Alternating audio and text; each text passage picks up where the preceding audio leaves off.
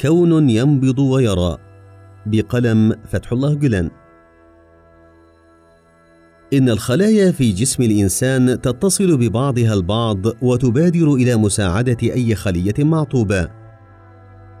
وكما يعمل الجسم كأقاليم مستقلة عن بعضها، ونجد أن هذه الأقاليم تجتمع عند الضرورة وتتحد في مواجهة العدو وتطرده شر طردة، كذلك الكون الذي يشتمل على كائنات تنبض بالقلب وتنشر الضوء كالعين وتتقلص حينا وتنبسط حينا آخر من أصغر ذرة إلى أكبر مجرة.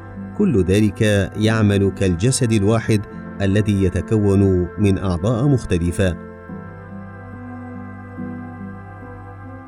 ومن يدري فلعل الخالق الكريم سبحانه وظف ملكا من ملائكته بإدارة الكون. وقد يكون ذلك الملك روح الكون. هذا الكون العظيم مع نموذجه المصغر الإنسان مرآة صقيله تتجلى فيه أسماء الله الحسنى بكل وضوح.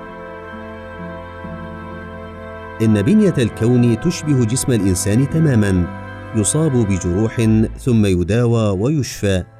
يقول أينشتاين في زوايا بعيدة من هذا العالم تولد أجرام جديدة كل يوم من خلال سر عجيب لا نعرفه.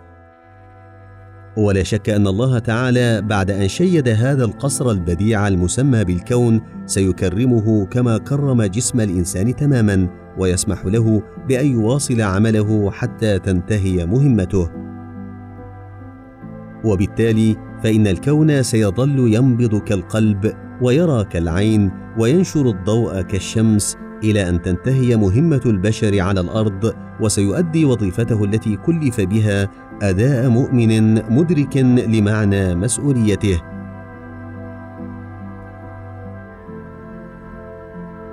ولذلك سترمم مواقعه كلما تهدمت ويضاف الجديد إلى قديمه ثم يشيد عالم آخر أشار إليه عالمنا هذا ودل عليه في زاوية ما من هذا الوجود العظيم.